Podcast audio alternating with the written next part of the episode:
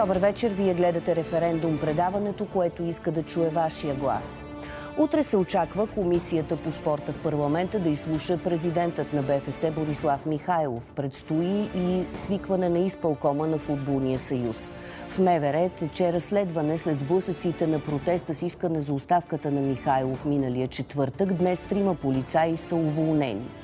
Сега в 57 минути без добавено време с петима на терена ще обсъдим ситуацията в българския футбол. Ето кого поканихме.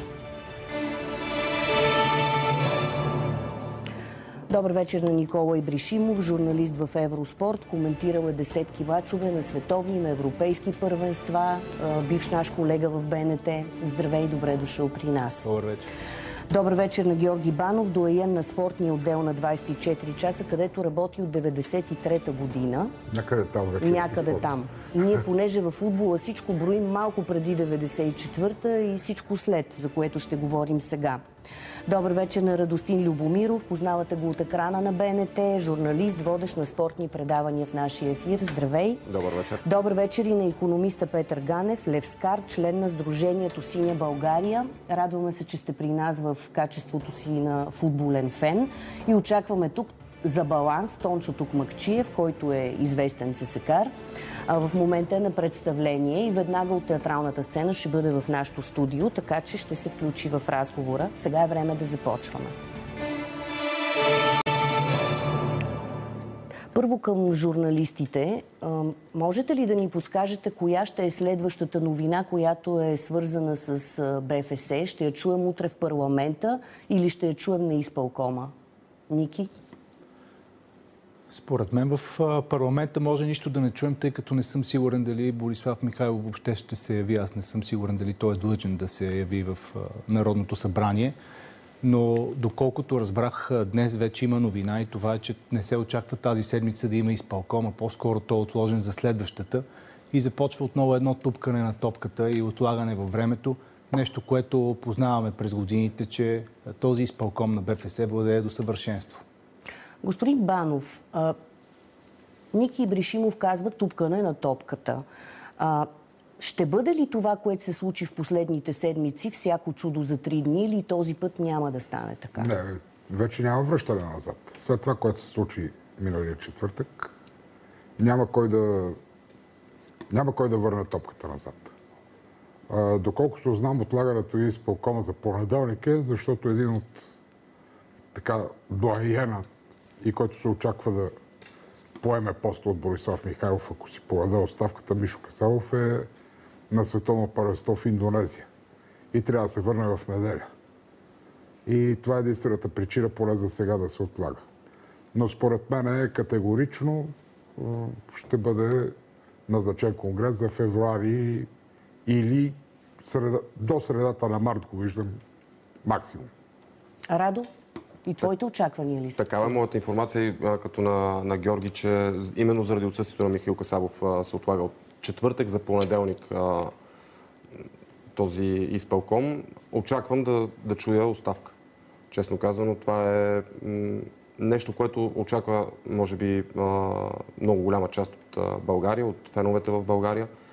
Твърде дълго вече се говори за това и, и може би момента дойде след събитията в четвъртък вечер. Сега към Петър Ганев. И вие ли очаквате това? Имаше един такъв случай след прословутия печален матч с Англия, когато имаше оставка, но после, след известно време, Борислав Михайлов се върна на поста президент. А... Тоест сценариите са различни. Вие на кой залагате? Аз очаквам и в допълнение се надявам на много по-дълбоки промени в българския футбол. Преди няколко дни написах една статия, за която беше шокова терапия за българския футбол. В економиката шоковата терапия е не просто смяна на един управник или на една политика, а фундаментална, дълбока промяна в начина по който работи една система с смяна в най-различни политики, мерки, широко обхватна. И точно това има нужда българския футбол. Да, при една оставка, всъщност дори в статията приемам, че тази оставка вече е дадена. Очакването ми беше, че тя ще се случи по-бързо. Видимо е тупането на топката, желанието да отмине тази вихрушка, евентуално да се поразпадне правителството и по някакъв начин натиска дори от правителството да, да се отслаби. Но това, което привържениците искат е не просто оставката на Борислав Михайлов, не просто оставката на целия изпълком, а дълбока промяна в начина, по който функционира българския футбол, която общо взето има оформени стълбове, по които да се случи. Тук не пипаме насляпо а, и всички трябва да участват. Тук е БФС, тук са клубовете, тук е държавата. Привържениците също имат своята роля. Ако просто направим Казвате- промяна в БФС, нищо няма да се. Казвате привържениците, вие миналия четвъртък къде бяхте, къде гледахте матча? Ники Ибришимов. Ами аз бях а, буквално в епицентъра на събитията, тъй като се намирах в Мистер Пица. точно, точно там, където беше, запалено, където беше запален полицейския бус. И, И какво видя? Ами горе-долу усетих какво се случи. А, усетих какво се случи по улиците. Видях много хора, които бяха отишли на този протест, защото наистина искат дълбока промяна в българския футбол, това от което се нуждае той. Тъй като според мен напрежението ескалира до такава степен, за да излязат хората на улиците. Не говоря конкретно за това, което се случи на самите улици. Поради факта, че в Българския футболен съюз изглеждат леко самозабравени в своята вечност. Толкова дълъг период от време те управляват и никой нищо не може да им каже заради прос- прословутия член 13 на ФИФА, който не дава на държавата да има вмешателство в футболните структури. И те си живеят хората в този свой затворен свят и премествайки матча от едно на друго място, карайки ни да мислиме, че наистина УЕФА затваря стадионите за публика и така нататък, всъщност те нагнетиха това напрежение. Защото аз бях с сина ми на матча с предишния матч на националния стадион с Литва. И Не по работа, просто за да не, заведете купихме си билети и решихме Да. в интерес на истината Да. в деня на матч, тъй като времето беше хубаво, играше се в София, отидохме буквално един час преди началото. Имаше 7-8 хиляди човека. Да, чуха се на няколко пъти викова оставка, но всичко беше цивилизовано, нормално. И на никой нямаше да му направи впечатление. Аз съм сигурен, че и този матч с Унгария щеше да премине по подобен начин. Но заради това, че някои хора а, не искат да чуят тези викова оставка срещу себе си, да бъде наранено тяхното его, се стигна до това затваряне на матча за публика, местенето му в различни градове и целият цирк, на който станахме свидетели. Съгласен ли си, Радо? За съжаление, а, не мисля, че можеше да се размине мирно, ако имаше публика на, на матча. Доколкото знам, имало някои скрити предмети, които са намерени с кучета на... След като вече Да. беше затворен стадиона за публика, се промени целият контекст на Да. събитието. Но ако не се е. беше стигнало до там, нещата си изглеждаха напълно нормално. Според мен феновете искаха да покажат а, своята ярост срещу сегашното ръководство на Българския футболен съюз. Имаше, имаше а, индикации, че може да се случи нещо неприятно, но а, истината е, че каквото и да се прави, за мен лично а, не трябва да се затваря стадион. В крайна сметка спорта се прави за, за феновете, за, за хората, а, да радва хората, а не да, да се играе пред закрити Добре, врата. Реално, Радо, на стадиона ти е по-лесно. Да, Значи ти изпускаш едни да. хора, ти пускаш едни хора по улицата на София, нали, които могат да ги затвориш в стадиона. Влизат в стадиона, викат оставка.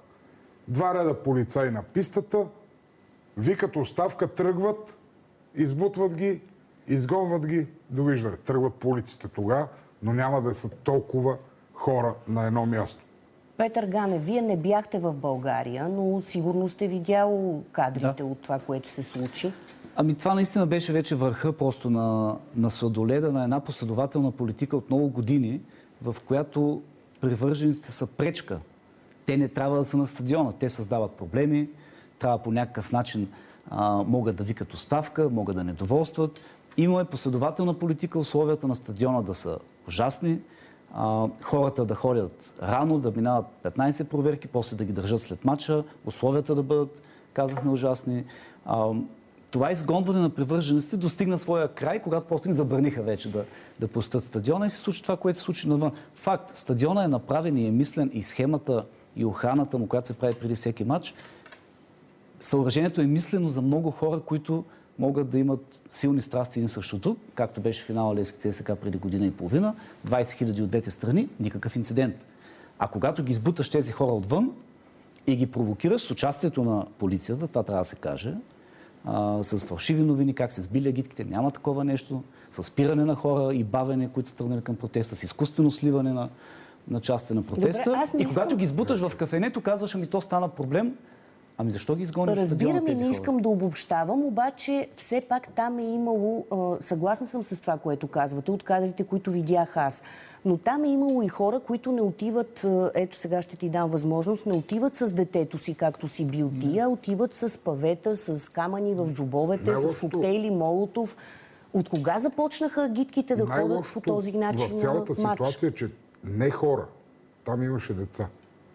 С камъни, с, а, нали, с а, изтръгнати колчета и така нататък. А, на Това ми беше... Да, ти ще кажеш за онази новина за трите пред БФС ли? Да, с мачете. С пред мачете БФС. пред БФС. Нали, това, това, това ме отвръщава най-много. Какво правят тези деца там? С маските и така нататък. Аз разбирам, аз съм футболен фен, съм с това, че може би съм бил и хулиган някога на времето. Нали, аз съм се бесил по вратите на армията да ги строшиме, защото паднахме от Левски. И след това бягахме от милицията. Но нали разбирате, че не може в предната редица да са деца. Не, не е тяхна битката. Не е тяхна битката. Като си толкова ербаб, на първа линия ще бъдеш ти.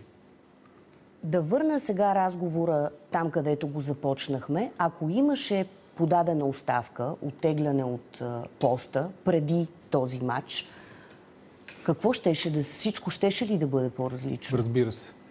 Нямаше въобще да се стигне до такива ексцесии. Нямаше Може би да тази инцидент. оставка трябваше да бъде много преди този матч. Още след първите, а, след първите матчове на националния отбор, когато се видя, че това ръководство на БФС е сгрешило фатално. Аз сега ще спомена още едно жалко нещо. Покрай цялата тази баталия, България не разбра, че националният отбор направи два доста прилични матча, Да, това щях да ви които не, бяха, не бяхме го виждали от години. Под ръководството на Илян Илиев. Да, под ръководството на Илян Илиев, който а, и това ръководство, и предните ръководства на БФС не допускаха до националния отбор. По незнайни причини. Може би е крив. Нещо не знам. Нали? Не го познавам толкова дълбоко. Но ето факта. Ние срещу двата най-силни отбора от групата е, заприличихме на отбор. Верно, нямаме бегове. Централните ни защитници са лабави. На статични положения допускаме. Но Това може да се изчисти. Тоест, ако Илян Илиев беше оставен да работи една година, колкото дадоха на Милен Карстайч, този отбор щеше да бъде по друг начин. И сега нямаше да говорим за оставки, ще да говорим, може би, за европейско, я за плейоф, я за нещо друго. А, Трябваше, да. трябваше да говорим за оставки, дори и да бяхме направили добри квалификации и случайно да се класираме, тъй като групата беше постижима, ама това е футболен спор. А, темата за оставки не е просто футболна. Не е как се работи в школата, какъв е избора на национален селекционер. Най-голямата тема за оставки е най-малко каква е инфраструктурата, а, начинът по Тончо който се вече управлява... е при нас. Казахме от театралната сцена директно в референдум. Да, извинявайте за къснението, обаче ба, ние играем пред публика, съжалявам. Добре, ще почерпиш. Така, разбрахме се вече, ще почерпиш. Нямаше как, имаше публика и се забавихме малко.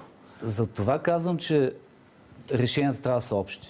Едното е инфраструктурата, където участва държавата. Тя е собственик на инфраструктурата. Обаче срещу даването на пари за инфраструктура а, трябва да имаш изисквания. И тия изисквания вървят с как управляваш комерциално футбола, лига отделна, която да управлява а, висшия ешелон на футбола, както е в цяла Европа. Какви са правилата за, а, за ТИВИ правата, които ние има три решения на Европейската комисия за Висшата лига, за Шампионската лига, как да се направи, каква е така, че да е състезателна и честна процедура. Ние ги погазваме тези неща. А, много, много неща, които а, всъщност могат да изградят една структура, която да работи и да има повече собствени приходи. А в момента наистина една разпадаща се инфраструктура, пълно безхаберие, зависимост от а, една или две компании, които дават пари и в крайна сметка никакви резултати. Да включим и Тончо Токмакчиев в нашия разговор. Започнахме с това какво очакваме сега. Каква новина очаквате вие? Ах, новината, би, каква новина? Нормалните хора, според мен, всички разбраха в цял свят за какъв, какъв е проблема, само футболното ръководство можа да разбере. Аз на, на другия ден след като минаха протестите в София. Погледнах всички агенции, това беше новина номер едно за България и от американски до молдовски, гръцки, румънски, всякакви написаха в България има протест от феновете против лошото управление на футбола. Това всички го разбраха, само нашите хора тук не можаха да разберат защо тези хора са на улицата. Обявихме те, а пък и зрителите знаят, че си голям футболен фен. голям. А, и бил си а, част от управителния съвет на ЦСК преди години. Кога за последен път гледа на стадиона матч на националите? Ами вече не помня. Сериозно не помня от кога. Просто... Защо? Ами, аз тук хванах малко част от разговора, нали, за да има, за да бъдем на стадиона, трябва да има поне едно от трите неща, които са необходими. Или стадиона да е хубав, да кажеш, бе, отивам на едно хубаво място.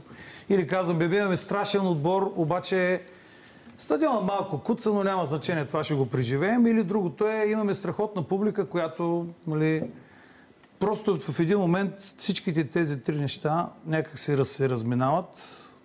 Аз не искам всичко да отива в градината на, на футболната федерация и въобще на управлението, но а, нещата така се струпаха, че нито едно от тези основни неща не са, както се казва, на място и не са в, не са в кондиция. Ако мога да дам само един пример. Кратко, моля, да иллюстрирам.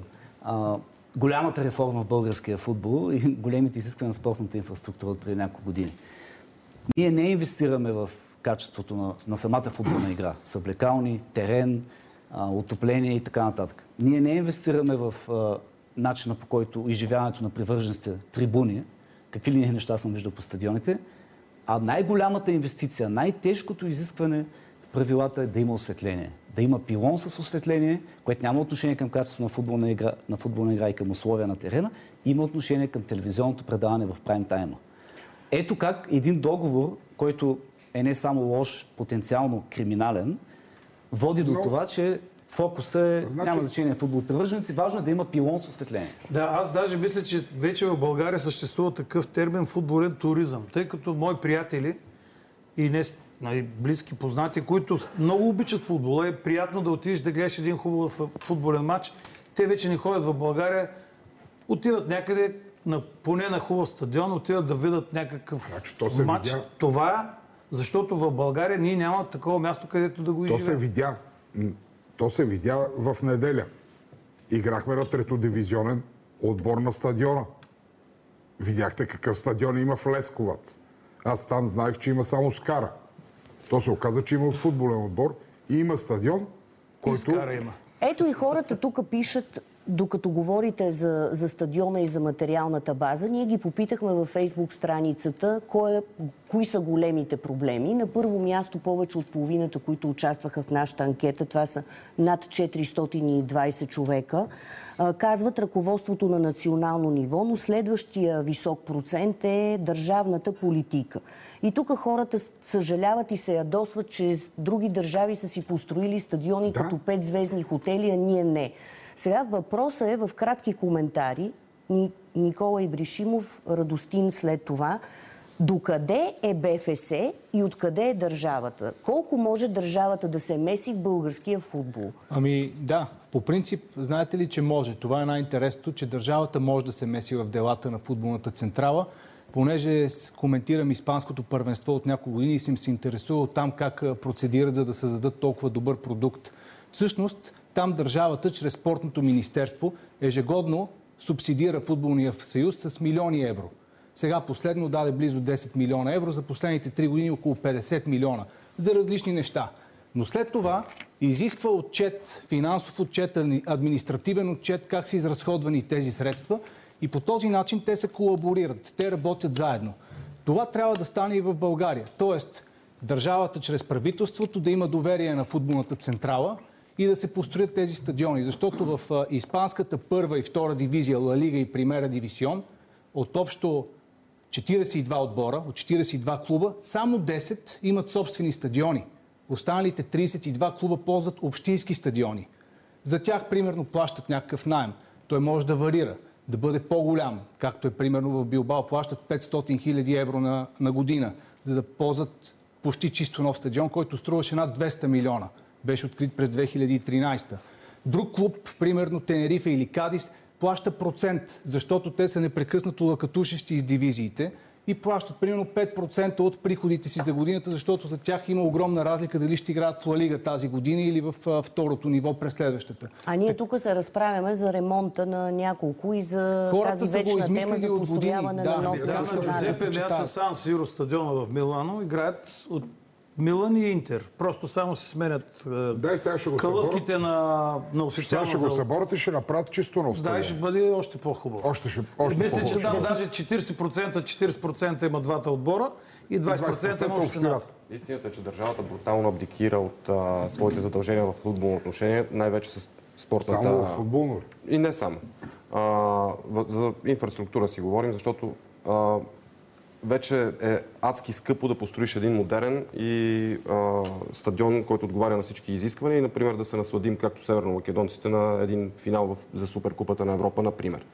И ако слагаме граница а, между това до къде е БФС и, и къде се намесва държавата, а, Ники казва, че е, испанското правителство субсидира федерацията.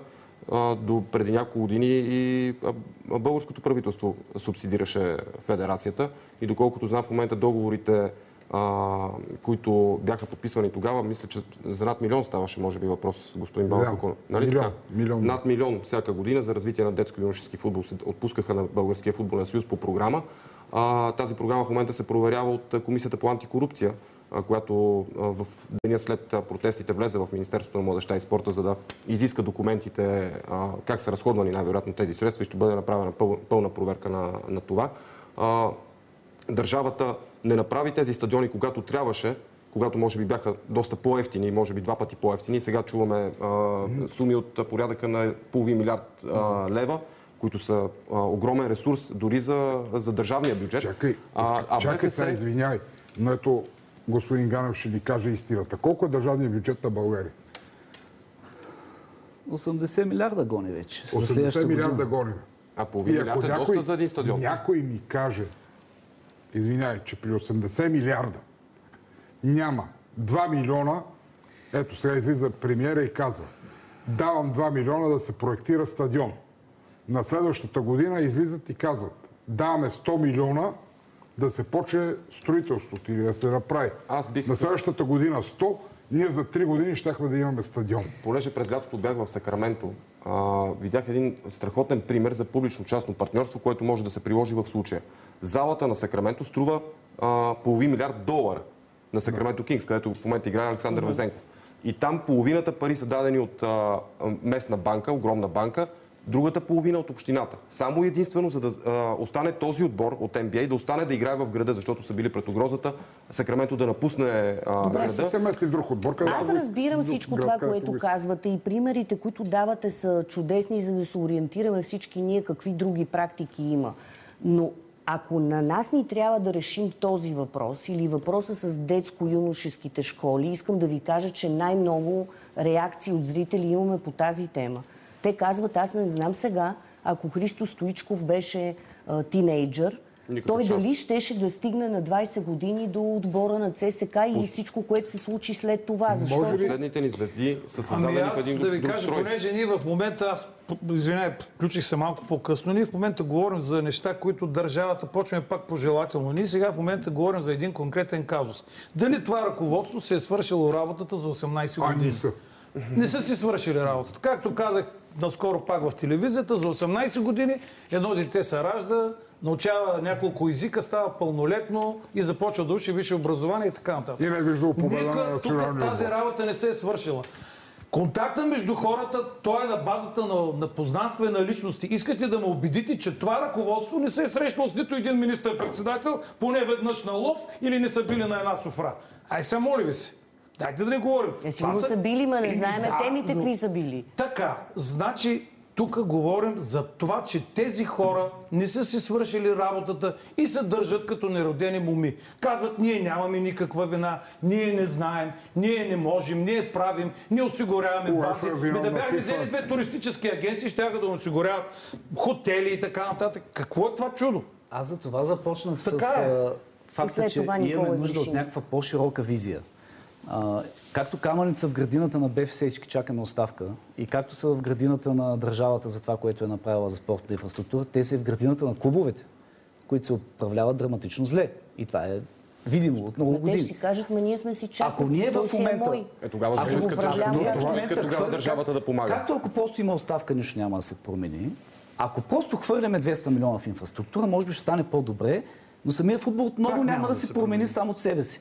Когато хвърляш пари, вместо го правиш хаотично, както стана в Пловдив, там се хвърлиха и феновете им пак недоволство протестират.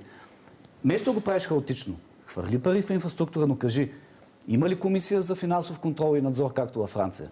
Има ли проверка на собственика, както е в Англия? Имате ли разделение между Лигата и, и БФС, както е в цяла Европа? Следвате ли правилата за конкурсите за ТВ правата, който е най-големия приходоисточник? А, имате ли структура, която следи за футболното хулиганство? И, Ако няма всичко това, откъде ги искаш тия десетки милиони? Защо? Ако само ще ги откраднеш. Защото това се случи, ако пари Значи, в да, точно това. Ние искаме постоянно се изискват някакви пари, инфраструктури, строежи. Ама ти трябва срещу това нещо, трябва да имаш някакъв ясен конкретен план. Трябва да имаш някаква отговорност. Никола Аз ви казвам, те Ибришимов. да бяха взели по едно дете от Сливен, от това, да бяха го гледали вкъщи да го гледат, сега в момента ще да имаме четирима футболисти. Дали се разбират? Дори в театъра е по-пазарно, където за едно билетче субсидията с билетчето. Еми да. Никола Ибришимов. Попитахме хората колко време ще трябва. Една-две години, 10 години, над 10 години. Аз като слушам тук какво е, то е море от проблеми и всичко трябва да се променя. За съжаление, това не е като да дриблираш топката и да ритнеш във вратата. Това е дългосрочни инвестиции. Това е един от големите проблеми на българския футбол, защото не само в футболния съюз, но и в клубовете търсят крат, краткосрочна печалба. И за това, примерно, в Берое няма нито един българин, а са само чужденци. Едно там, че има някакви съмнения за техните резултати, дали са читави, но и второ, за да създадеш футболисти в школите, за които се вълнуват и зрителите Да, да, на референдум, хората, това е дългосрочна инвестиция. Тоест, един човек трябва да инвестира едни пари и да чака десетилетия, докато започнат да се изплащат и да получи някаква възвръщаемост. За нашите президенти е много по-лесно да си купят а, чужденци, които да играят в клубовете и съответно за Българския футболен съюз не съществува никакъв проблем да толерира подобна политика. Съгласен съм с? Тончо, че за 18 години това е достатъчно дълъг период, в който тези хора в футболния съюз, ако имаха някаква възможност, капацитет Представа да направят, нещо. да направят някаква промяна, те трябваше да се я направили. Това са 18 години, това са почти две десетилетия, в които те не показаха никакъв потенциал да направят каквато и да е промяна в правилната посока. Георги Банов.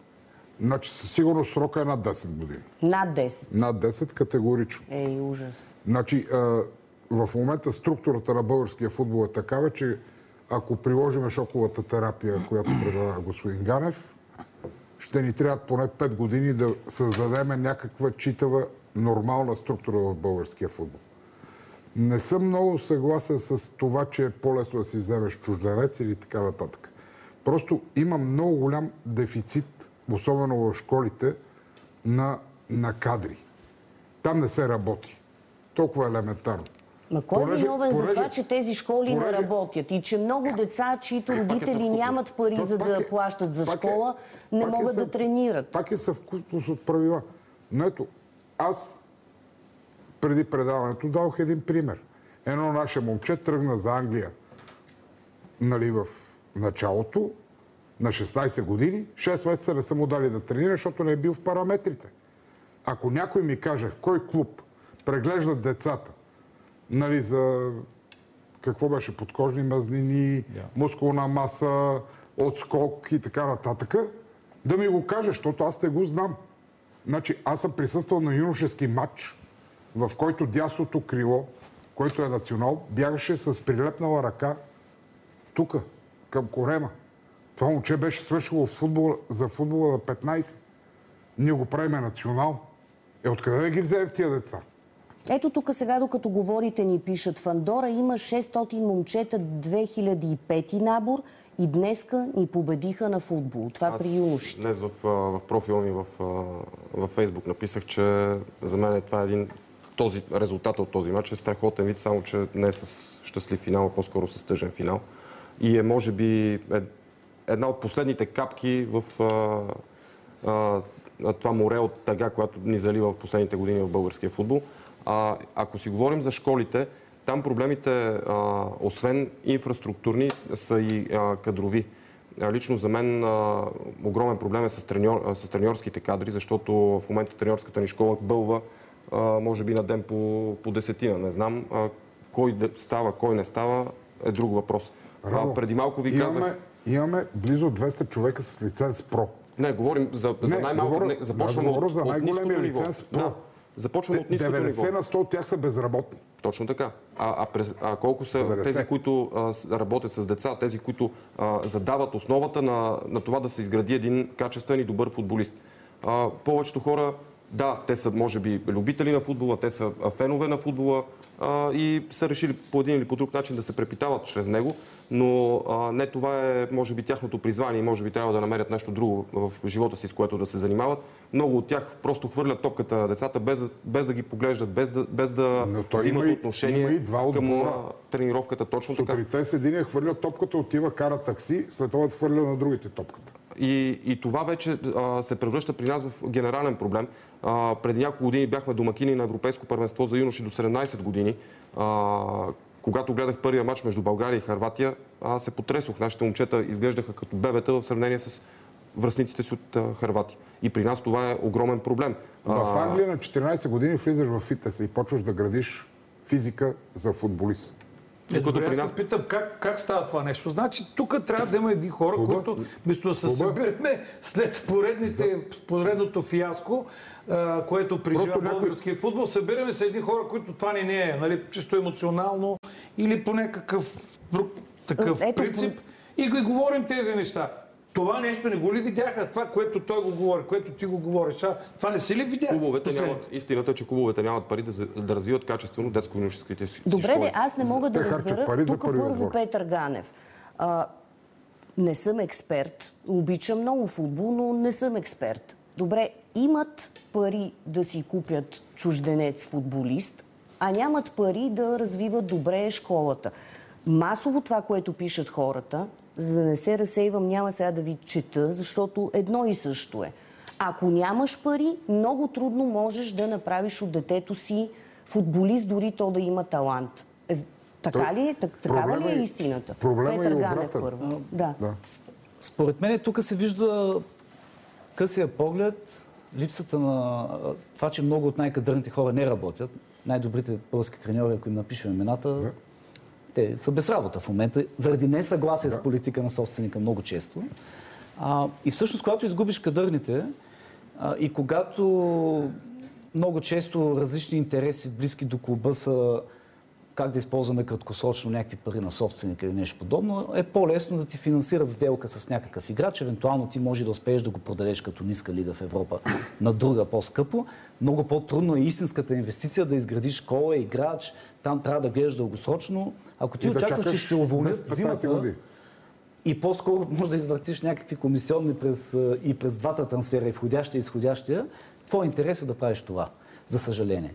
И тук отново е до... Тук вече опири до собственици, защото ние имаме огромен проблеми с собствениците в нашия футбол. А ти, той е засягаш, ти засягаш един много голям друг проблем, Руше, чистото в българския футбол, който а, индиректно, директно по-скоро удари и върху детско-юношеския детско футбол където а, в а, клубове се дават пари на треньори, тъй като заплатите, са им, пише, да. заплатите са им доста ниски, където а, Треньора ми иска пари, за да премина да. сина ми в юношеския отбор. Ще за какво говори? ще- ще дам Добре, пример. хрумва ми сега нещо. Ако ти имаш такъв казус и си родител на такова дете, и се случва нещо, което е несправедливо и нечестно, ти на кого можеш да го кажеш това? Къде можеш да се оплачеш ето, мога да ме потърси, всеки може да ме потърси по всяко време, ако има желание да ми каже нещо такова и да, Но да около направим нещо. 200 човека ще те търсят да, за да направим нещо по да темата, знаеш. защото аз а, дълги, дълги години имам наблюдение върху това.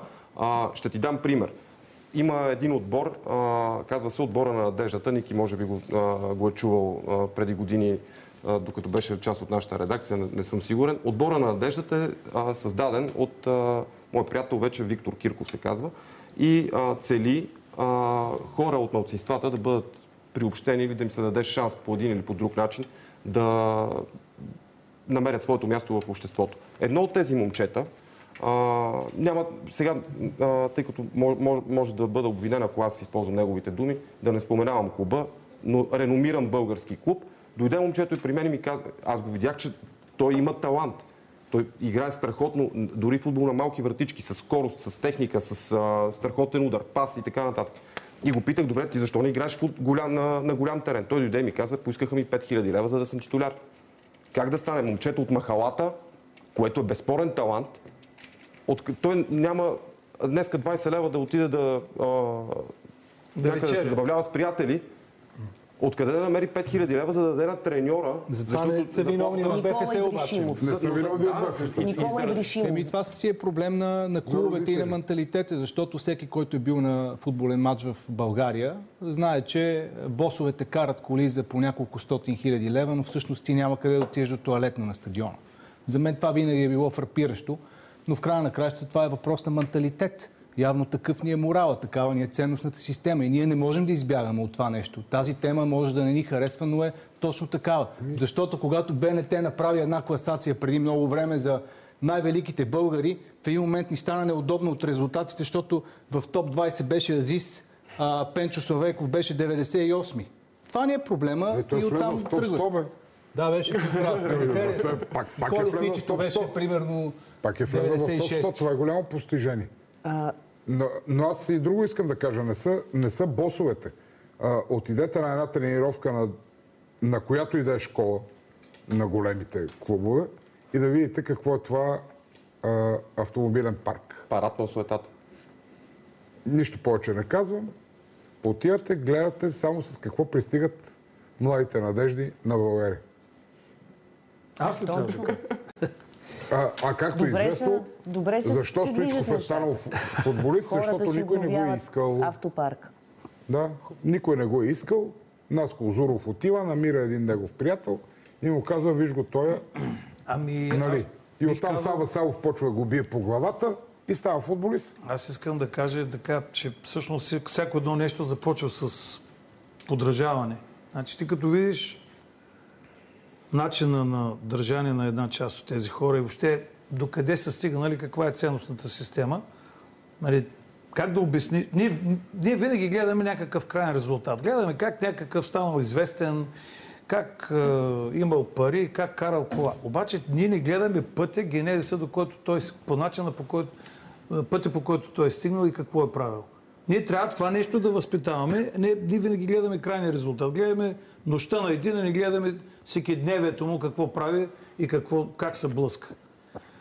А, и в края на краищата, до тук това, което слушам, нали, наистина, това е менталитет и възпитание. За подражанието. За, да. Децата ни вече нямат, да, а, нямат желание да, подразя, да поддържават на български футболисти. На мен това, което ми прави много силно впечатление.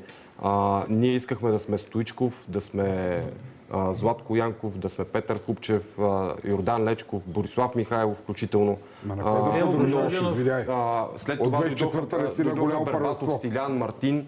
Е, така е. И знаеш А ли, сега, точно тук... а сега сина ми ми казва, аз искам да съм Килиан Мбапе, искам да съм а, Кристиано Роналдо или Да, Лионел Меси. защото, защото вие сте в футбола и вие следите футбола съвсем отблизо. Но за всички нас, които сме отстрани и го гледаме, футбола като че ли спря някъде там. Поколението, което донесе радостта 94-та, после с Борислав Михайлов, Балъков, Емо Костадинов, Лечков да не изброявам. После поколението Бербатов, Мартин Петров, Стилян Петров. И после, не аз не, искам, аз не искам никого да обидя, защото наистина те играха добре в последните два матча, тези момчета. Но ние, про, зрителите, спряхме да знаем имената на футболистите в националния ни отбор. Но успяхме да се Извиняй. възползваме от инерцията тогава от 94-та, тази, тази а, победна генерация по никакъв начин. По абсолютно никакъв. Нито а, а, си, се направи стратегия, която да развие всичко това нещо. Във Франция ние детронирахме Франция и те реорганизираха изцяло футбола си, за да стигнат сега до а, този звезден отбор, с който могат спокойно да играят финал на всяко световно първенство. Проблема според ние малко говорим като оплаквач. Тоест, той е мъртво и няма да се съживи. Така, Не. така звучим до Напротив. някъде. А, факт е, той българския футбол е малко като, като БДЖ. Общо взето. Старо, социалистическо, никакво развитие. Изде... Нали, най-хитрото нещо БДЖ, ако някой открадне дизела от някой локомотив. Нали? То е най-големият предприемач. Е, да, сега ще вкарат нови влакове. Въпросът е от тази нещета как да се издърпаме. Това е въпросът, който аз задавам. А, и ми се струва, че има няколко варианта за издърпване. Някой трябва да, да поведе тази промяна. Единия, трима играча поне могат да се посочат. Едното е властта, която да каже, ще ви дадем пари, ще ви направим стадиони, но искаме изискваме от вас нещо на среща. Другото е различно управление в БФС, което да е проактивно и да провокира клубовете към промяна. И третото е няколко собственика да видят всъщност, както, както в Англия, всъщност Англия 90, началото на 90-те, те това правят. Пълна разруха, смъртни случаи и така нататък. Събират Стадионите казват- са били дървени и казват, конструкции. вижте, ако се промениме, държавата ще ни помогне да се промениме. Но ако ние си оправим начина по който работим, ние ще станем милиардери и те стават милиардери. Тоест, футболните собственици също трябва да осъзнаят, че могат да станат много богати, ако участват в тази промяна, а не просто търсят някакви схеми за източване, чернотото и други такива глупости, които ни вкарват в тази нищета. Никола Ибришимов, Георги Банов след това. Приемаме това, което казвате, състои се изпълком, насрочва се конгрес февруари или март. Имаше конгреси, обаче после жалби, после дела. Има ли вероятност да се стигне до конгрес, да има избор, който обаче след известно време съда да каже не, не е легитимен този избор? Според мен ние сме страната на неограничените възможности. Господин Ганев ще каже, че отново съм песимист. Какво трябва да се направи, за да е ясен резултата от такъв конгрес, да са ясни платформите и да е ясно, че всичко е направено по правила? В България е ясен резултат. Да ти задам въпроса. Ето, задам ти въпрос. А, Бях Кажи искрено изненадан, когато видях, че 230 клуба, приятно изненадан, че 230 клуба гласуваха за Бербатов на последния конгрес. И тогава си дадох за първи път сметка, че всъщност има много клубове в България, които искат промяна.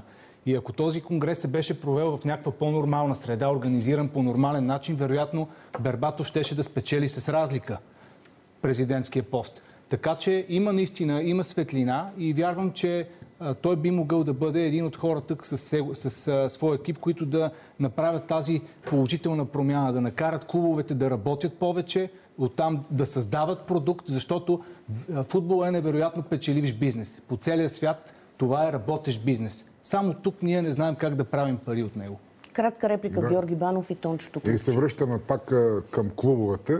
Илф и Петров са казали, че а, спасението на давещите се е дело на самите давещи се.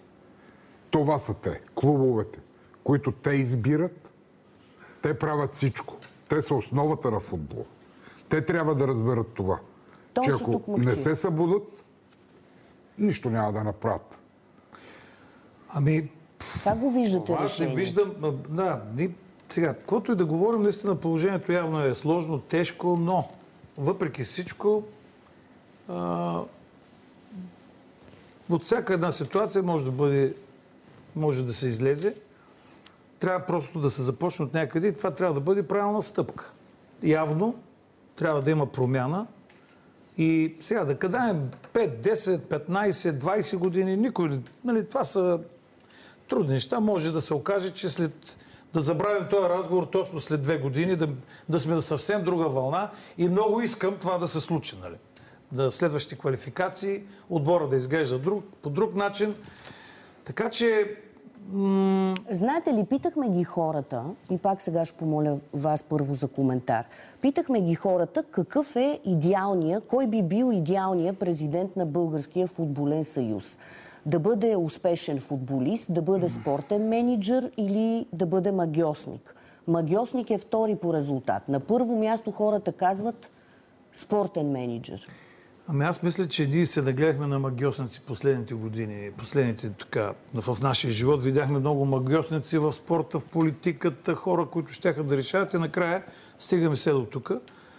Най-нормално ми се струва да бъда човек, който действително разбира от тази материя, нали, грубо казано. И сега, дали ще е бил успешен футболист, има ги и двете в случая. Аз не мога да кажа и не мога да пророкувам или да, да дам рецептата, но за мен е наистина човек, който разбира от тази материя. Трябва да бъде наистина спортен менеджер. Аз така си мисля. Във въпроса се съдържа само кой да бъде президент ли? Да. Какъв да бъде Моя отговор, моя отговор е, че не- независимо кой е президент, той трябва да има правилния а, екип, който да ръководи процесите. Той може да задава тона, да има визията, но ако няма екипа, който да работи, защото прези- президента няма да, да тръгне да, да копае нивата така, че да да изкарат слънчогледите или да строи стадион. Той трябва да се обгради с точните хора около себе си, такива, които а, да са така наречените черноработници, тези, които да изнесат нещата, а пък той ще вземе дивидендите за себе си в крайна сметка. Никола аз се засмях, защото се Защо се сетих за черноработниците около Бой Михайлов, Емо Костадинов и Йордан Лечков. Според Лечков, функцията на футболния съюз се свежда до това за националния отбор да има анцузи и топки. Само това И, ще ви кажа. и, и такова, и хотели да хотел, бе. намерим. А, питателна храна. Да. Доби, ако позволиш, а, да се върна на Кратко Петър предишния. Ганев и Георги Банов. Да се върна на предишния ти въпрос. само. Да, а, какво е необходимо за провеждането на, на Конгреса, си говорехме. За мен тук е много важна ролята на Министерството. Сега знаем, че извадиха едни клубове от а, структурите на Българския футболен съюз. Клубове, които могат да, в крайна сметка да натежат, защото а, Ники спомена колко са гласували за Бербатов, но много голяма част от тях вече не са а, клубове с право на глас в, а, по време на Конгрес. Ролята на Министерството защо е? Защото трябва да бъде проверено много ясно има ли наличие на клубове фантоми в българския футбол. Това за мен е Петър голям Ганев, проблем на Банев. българския футбола, спорт. Това, което е позитив в тази ситуация, е, че в футбола много бързо можеш да обърнеш нещата и да върнеш надеждата. А, не, примерно, една болница да не работи и след една седмица по някакъв начин да се промени. Тук е, има много субективен фактор, много Защото любов се е влага от хората. А, ще ви дам един пример. Онзи ден имаше едно предаване, прогнози си дават. Момчето, което спечели, тъй като оцелил резултатите от другите матчове в Европа, най-добри прогнози дал, беше прогнозирал и двата мача на българския национален. Последните 5 на 0 за противник. Тоест, ние сме в състояние, в които вече сме на подигравка. Никой не ходи, ако ходи за да протестира, подиграваме се. Да се Дори вече отчетливо, няма причина да паднем в 5 на 0 този матч, но наказателно вече дори даваме прогнози, 5 на 0 ще паднат и им се смеем ако паднат. Това нещо да се промени до надежда, можем, вървим по правилния път, понякога е достатъчно наистина един човек, който да събира доверие, да има визия. И това го видяхме в Левски. Ние извървяхме път, от който започваме сезон без 11 човека, които да тренират. Дойде към момент, според мен, най-добрият треньор, който днес подписа договор в Турция в България. Промени изцяло визията, тръгнаха шествия, стадиона се напълни, разпродавахме стадиона на мачове с седмия, с осмия. И това е само от един, от това, че има доверие в човека, който води. Резултатите, те ни идват още на втория ден. Имахме щастие да спечелим Да, купата, но, но е този пример показва колко лесно може да смениш усещането на хората, че да, вървим и се проваляме, към усещането нещо става, има промяна, усещаме, че тук градим. Докато върви тази процедура, която предстои да разберем каква ще бъде, кога, какво ще се каже утре в комисията, в парламента, после какво ще се реши на изпълкома, тази процедура си върви и както разбирам от вас, това не е толкова лесно да, да се реши. Ще отнеме време. Но тези момчета през това време ще играят, ще имат мачове. До тогава няма ние да няма да ги. Няма да имат Няма да до тогава, имат. не. До февруари няма да имат. До март. Ако кажат конгрес, ако кажат конгрес май, Няма да чака толкова дълго. Според мен, въпреки че изпуснаха правилния момент за оставка, май беше онзи ден, когато а, Борислав Михайлов беше а, в Комисията по антикорупция. Всички медии бяхме там и просто трябва, а, в случая беше морално, достойно или а, както искате му го наречете, да излезе там и да каже да, ще подам оставката си, изчакайте да се случи по каналния ред, а не да каже изчакайте, аз трябва да говоря с колективния орган. Тук няма вече Как, а, а, Никола Ибришимов, как а, въпросът ми вероятно беше наивен и не е достатъчно добре подготвен, но се чудя през цялото това време тези футболисти, които трябва да защитават името на страната ни като национален отбор, ние как да ги вдигнем? Как те да не страдат от тези драми и разправи? Ето сега, а, разправи има и в шахмата. Обаче всички сме щастливи в България. Тези момичета са уникални и те ни донесоха злато. Феноменални са наистина. Ами футболистите трудно е да се абстрахират от всичко, което се случва и да махнат с ръка и да сякаш няма проблеми около тях. Но в интерес на истината, това, че всички говорите за позитивните резултати в последните два матча, показва, че този отбор има по-голям потенциал от това, което твърди Лечков, че просто нямаме материал. нямаме материал. Всъщност в Европа Няма класа. Това е, да, мантра. в Европа Няма в момента, за да се класа. класираш за европейско първенство, не е толкова трудно. Трябва да вземеш едно от първите две места и след това имаш възможността да играеш и още един нали, спасителен пояс. Има за още три квоти. А, защото от 53 държави, нали, те половината отиват на европейското първенство, от 53, които участват в квалификациите. Реално, ние бихме могли да го направим, особено в група, в която бяхме, с, една, а, с един добър отбор, който да е така физически подготвен, да е тактически грамотен. Аз не мисля, че нашите футболисти са чак пък толкова по-слаби. Може ли треньор, но, но тук е много важно това, което каза и Петър Ганев, че е необходимо да има положително мислене. И това, това положително отношение може да стане само при друг президент на български футболен съюз и хора.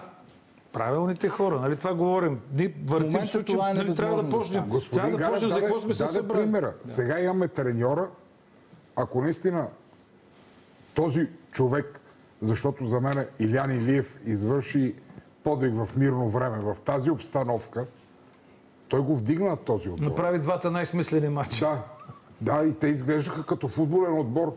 Не изглеждаха като разпасаната команда на Кръстайч. Ти казваш, аз те познавам той. Абе, самите треньори в България не познаха ти играчи, дето викаш. Имаше футболисти, които бяха викани в националния отбор. Ти се чудиш да го намериш. Къде е играл този, пък камо ли пък да си помислиш, този велик специалист, къде го е гледал? Там имаше един от втора или трета полска дивизия. Да. Беше. Точно. Този човек за първи път го чух. Но пък ни дръпна, господин Кръстаич ни дръпна една много прочувствена реч а, а, преди предпоследния мач, ако се не лъжа, която доста а, настрои футбол, вече тотално настрои футболната общественост срещу него. А, Тоест те процесите си тлеят. То, те си а, продължават не, не от началото на тази година, но, но тази година в тези квалификации а, със сигурност ролята на треньора в тях, за това българския национален отбор да не изглежда по начина, по който а, ни се иска, а, беше ви- видно. А, Илия Груев младши, разхождан на позиции а, къде ли не. Момчето си има една изходна позиция в, в клуба, в е- Бремен, и това от ти е единственият футболист, който играе в топ 5 първестара. В футбол провала в винаги е на терена. Тоест, ако нашия потенциал е тук, когато работят некадърници, резултатите са тук. И, и тогава ги сменяш и ги измиташ. А когато работят умни и кадърни хора, резултатите са малко над потенциала. Както беше в Лески преди една година. А, Това е... Винаги е футболният провал този, който, който води до промяна. Няма как да спечелиш, да се класира случайно на европейско и някакси хората да кажат, е сега то сме недоволни, ще ги изметем. От тази гледна точка, този провал предизвестен може да доведе до промяна, която да е положителна. Сега е време за последни реплики. Имаме 5 минути до финала на нашата футболна среща. Някой тук пита, така и не разбрах как ще се оправи футбола. Мисля, че доста сламки подадохме. Повече от нас не може да се очаква. Има си хора, които си получават заплатите за тази работа и те трябва да кажат как ще се оправи футбола. Но във футбола като че ли историята се повтаря.